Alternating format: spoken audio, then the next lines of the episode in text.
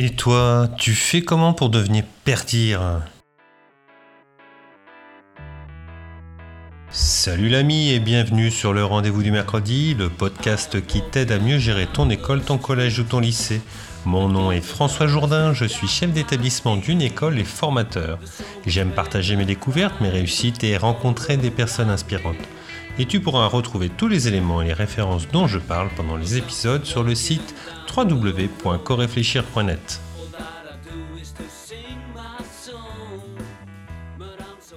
Pour devenir personnel de direction dans l'éducation nationale, c'est-à-dire devenir proviseur, proviseur adjoint de lycée, principal, principal adjoint de collège, directeur d'établissement régional d'enseignement adapté, directeur d'école régionale du premier degré, directeur adjoint chargé de section d'enseignement général et de professionnel adapté, directeur ou directeur adjoint d'une unité pédagogique régionale des services pénitentiaires, eh bien, il faut passer le concours de perdir.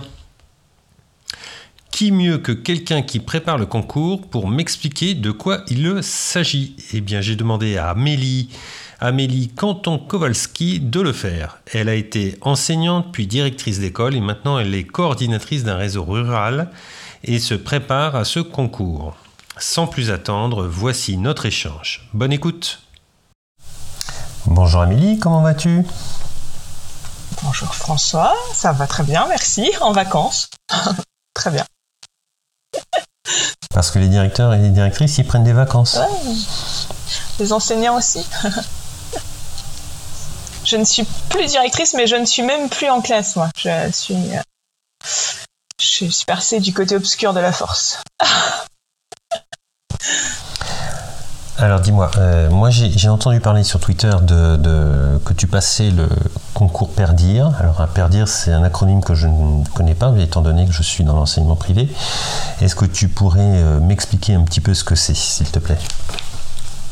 Alors, Perdir ça veut dire personnel de direction. C'est euh, un personnel qui agit dans le second degré pour devenir chef d'établissement mais de collège et de lycée dans l'enseignement public. Oui, donc un EPLE e, en fait, un établissement euh, public euh, local d'enseignement. donc je passe euh, ce concours pour être principal ou proviseur. Et pourquoi tu te lances dans ce parcours?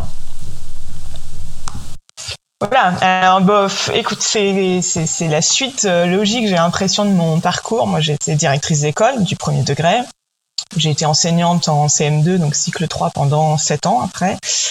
Et puis, euh, à la fin de cette, euh, cette phase d'enseignement, j'ai repris un intérim euh, sur une direction. En fait, ma directrice a dû être hospitalisée, donc j'ai repris la direction pendant quelques mois et on m'a proposé un poste sur une coordination de réseau. Donc là, ça fait deux ans que je suis coordinatrice d'un réseau rural. Donc c'est le même fonctionnement qu'un réseau d'éducation prioritaire, mais sur un secteur rural où je coordonne 47 euh, établissements de la maternelle au bac plus 2. Donc j'ai pu euh, avoir une vision assez globale du, du, du système éducatif. Voilà. Et puis le fait de mettre les pieds euh, dans le second degré, un milieu sur lequel j'avais un regard pas forcément positif. Hein, c'est, on a toujours ce regard sur les liaisons école-collège. on se regarde un petit peu en chien de faïence entre prof et, et PE.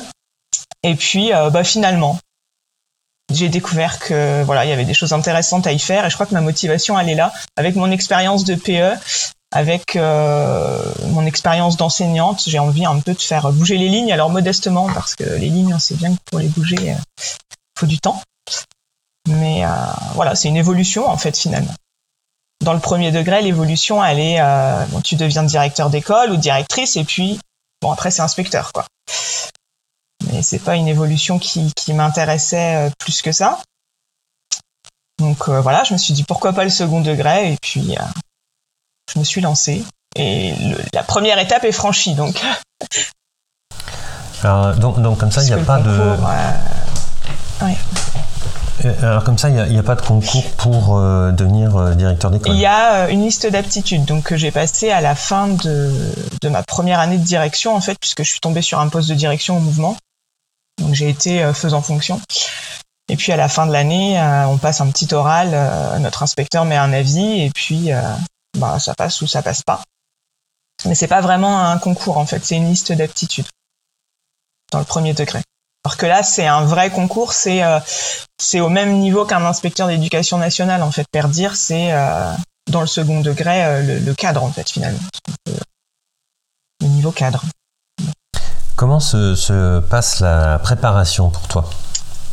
C'est un peu chaud, hein, pour être honnête, parce que bah voilà, moi je suis euh, au travail toute la journée, j'ai trois enfants, euh, donc tous les mercredis après-midi, une bonne partie des week-ends ont été consacrés à ça. Donc il y a une préparation académique en fait, hein, les formateurs académiques nous prennent tous les mercredis après-midi. Et puis reconfinement au mois de novembre et on s'est retrouvé euh, bah, un peu isolé sur cette formation à distance finalement en visio tous les mercredis après-midi, 3 heures. Donc c'était une année particulière de préparation, c'est la première que je vis, donc moi elle me semble voilà, normal on va dire, c'est la première. Mais euh, je sens bien quand même que c'était pas c'était pas la formation idéale qu'ils auraient souhaité nous, faire.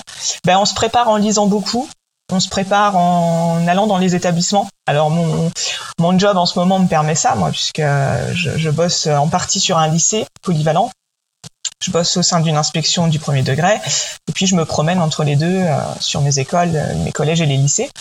Donc, euh, bah voilà, ça se prépare comme ça, je crois, en discutant, en voyant des chefs, en voyant les personnalités, parce que c'est aussi une question de personnalité, ce job-là. C'est pas, il n'y a pas deux chefs pareils.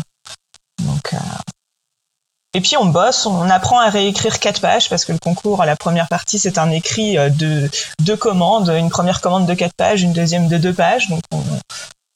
Le dernier concours que j'ai passé, euh, c'était celui d'enseignante en, 2004, donc euh, ça commence à, remonter. Ouais, non, ça c'était hier. comment se. Ouais, c'est ça. comment se déroule l'épreuve euh, en elle-même T'as des écrits, donc bah, tu voilà, c'est un concours, hein, c'est 4 heures sur table, un dossier en fait avec dans lequel on te demande de te mettre dans la peau d'un chef d'établissement. Ça commence par euh, vous êtes nommé proviseur. Euh, donc là, c'était sur un lycée professionnel à la rentrée 2020. Et puis on te donne 18 euh, pages de documents en fait qui parlent de l'établissement, de son contexte, de, ça peut être des circulaires aussi officiels, etc. Et puis deux commandes. Donc là, la première commande, c'était de, donner un plan d'action sur les, un contrat d'objectifs en fait sur deux des objectifs. Il fallait rédiger les actions qu'on souhaitait mettre en place avec qui, comment, euh, voilà, comment on évaluait, etc. Et puis le deuxième, c'était euh, comme on est dans un lycée professionnel, c'était un courrier au chef d'entreprise en fait pour organiser euh, les périodes de formation en milieu professionnel pour les élèves.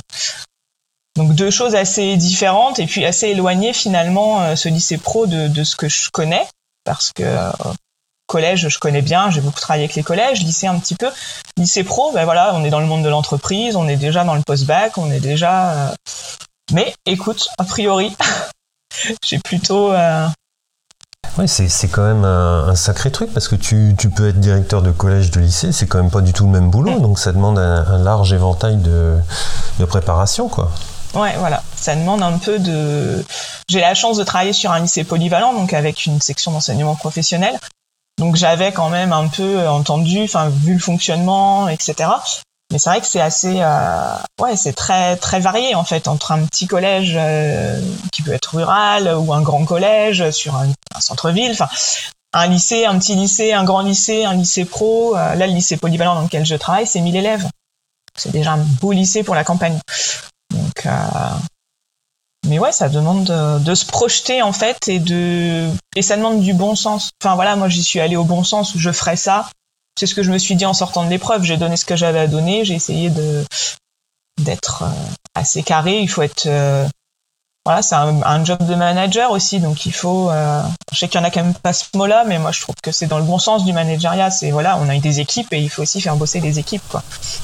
Il n'y a, pas tellement de mots pour définir en français le mot manager. Il y a plein de choses qui vont ensemble et c'est pas évident. Ben ouais, en français non. Ouais, mais c'est vrai. Puis c'est vrai que tu as aussi le mot leader, moi que j'aime, euh, j'aime beaucoup. Je, bon, tiens, on est en train d'enregistrer un podcast, mais je, regarde et j'écoute euh, les podcasts, les podcasts de Marius Bourgeois qui est au Canada, hein, mais euh, où il dit que tout le monde est un leader. Et c'est vrai, en fait. Je crois qu'en soi. Oh. Ouais. Et maintenant, je vais poser quelques questions un peu plus personnelles. C'est quoi la lecture qui t'a le plus marqué dans ta carrière professionnelle? La, lecture euh, la plus moi, je dirais que ce qui m'a changé ma façon de voir les choses, c'est les ouvrages de Sylvain Connac que j'ai pu lire, par exemple, sur toutes les pratiques coopératives que j'ai pas forcément eu le temps de mettre tout en place, parce que voilà, je suis sortie de classe un peu à ce moment-là où ça avait pris un tournant dans dans dans ma carrière entre guillemets. Et puis dernièrement là, en préparation de concours, alors ça n'a pas, euh, c'est pas, c'est pas forcément marquant, mais j'ai trouvé ma nouvelle bible si jamais euh, je passe l'épreuve de l'oral, puisque le concours il y a une deuxième épreuve. C'est euh, le livre d'Éric Tournier sur les personnels de direction en fait, où dedans il y a plein de petits articles et je crois qu'avec ça on est assez armé pour pour démarrer. Alors comme ça il y a aussi un oral. Alors ça consiste en quoi? Ouais, il y a une phase orale, ouais. 15 minutes euh, de présentation d'un rapport d'activité. Il y a même un dossier aussi à faire avec CV, lettre de motivation, rapport d'activité. Donc euh, voilà, c'est ça fonctionne un peu comme une entreprise. on n'a pas l'habitude, nous, enseignants, de se vendre ou de passer un entretien d'embauche. Voilà, c'est un peu ça. 15 minutes de préparation et puis 45 minutes d'échange avec euh, d'autres perdir dans le jury, perdir des inspecteurs d'académie aussi. Ah c'est un vrai concours, euh, c'est presque de recherche d'emploi. Oui, c'est un vrai concours national. Voilà. bah c'est celle que j'ai. Commencé par ça en fait. Pour être sûr avant de m'inscrire au concours que je voulais faire ça, j'ai commencé par la lettre de motivation et euh, il me reste le rapport d'activité, qui est pas forcément le plus simple. Ce sera le deuxième de cette année, puisque cette année j'ai aussi passé le CAFIPEMF euh, ah oui, carrément. Avant le concours de, de Perdir, donc pour être formatrice dans le premier degré, je me suis mis plusieurs cordes à mon arc au cas où. Et c'est passé aussi ça. Donc, tu es aussi formatrice bah, J'intervenais sur des. Ouais, j'ai la première partie, pareil, c'est en deux parties. Et euh, j'ai euh, mais des, des, interventions sur des formations, donc j'aime pas me décrire comme formatrice, puisque pour l'instant j'ai pas la légitimité de l'étiquette, on va dire. Euh, mais j'interviens sur des formations depuis plusieurs années sur le premier degré. Alors on arrive à, euh, on arrive à, la fin de l'interview. Qu'est-ce qui te motive le matin pour les travailler? Euh, L'idée que euh, dans ma journée, je vais rencontrer des gens, que je vais pouvoir apporter des choses et qu'on va m'apporter des choses. Je vais jamais au même endroit le matin en général. Donc quand je, alors il y a aussi la motivation de retrouver mes collègues. Moi, je, je, je suis quelqu'un qui aime bien bosser en équipe. même si je suis seul dans mon bureau, je reste rarement dans mon bureau en fait. J'aime bien aller à la rencontre des gens. J'aime bien, euh, voilà, prendre un peu euh, la température le matin quand j'arrive au lycée. Je fais un tour en salle des profs. Euh, J'y parle pas forcément, mais je voilà, je prête une oreille et puis je file dans mon bureau. Il y a toujours des, défis. Enfin voilà, là j'ai organisé pas mal de choses dernièrement et euh, il faut que ça avance. Donc ce qui me motive le matin, c'est qu'il faut qu'à la fin de la journée, euh, bah, je sois passé d'un point A à un point B et puis euh, et puis on y va. Bon, écoute, super, c'était vraiment super intéressant. Moi, j'ai appris plein de trucs. Euh, encore un, grand merci euh, pour toutes ces informations. J'espère que ça intéressera aussi euh, mes auditeurs. écoute, où est-ce qu'on peut te retrouver sur le net? Alors, on me retrouve sur Twitter, donc Kowalski Amélie. On me retrouve sur LinkedIn, pareil, Kowalski Amélie. Et puis ça c'est pour la partie pro. le reste, les autres réseaux sont plus perso. Oui, tout à fait. Ça ne nous regarde pas. Je n'en parlerai pas. Mais je mettrai tout sur les commentaires de l'épisode. Voilà, c'est ça. Bon, encore un grand merci. Eh ben, merci à toi.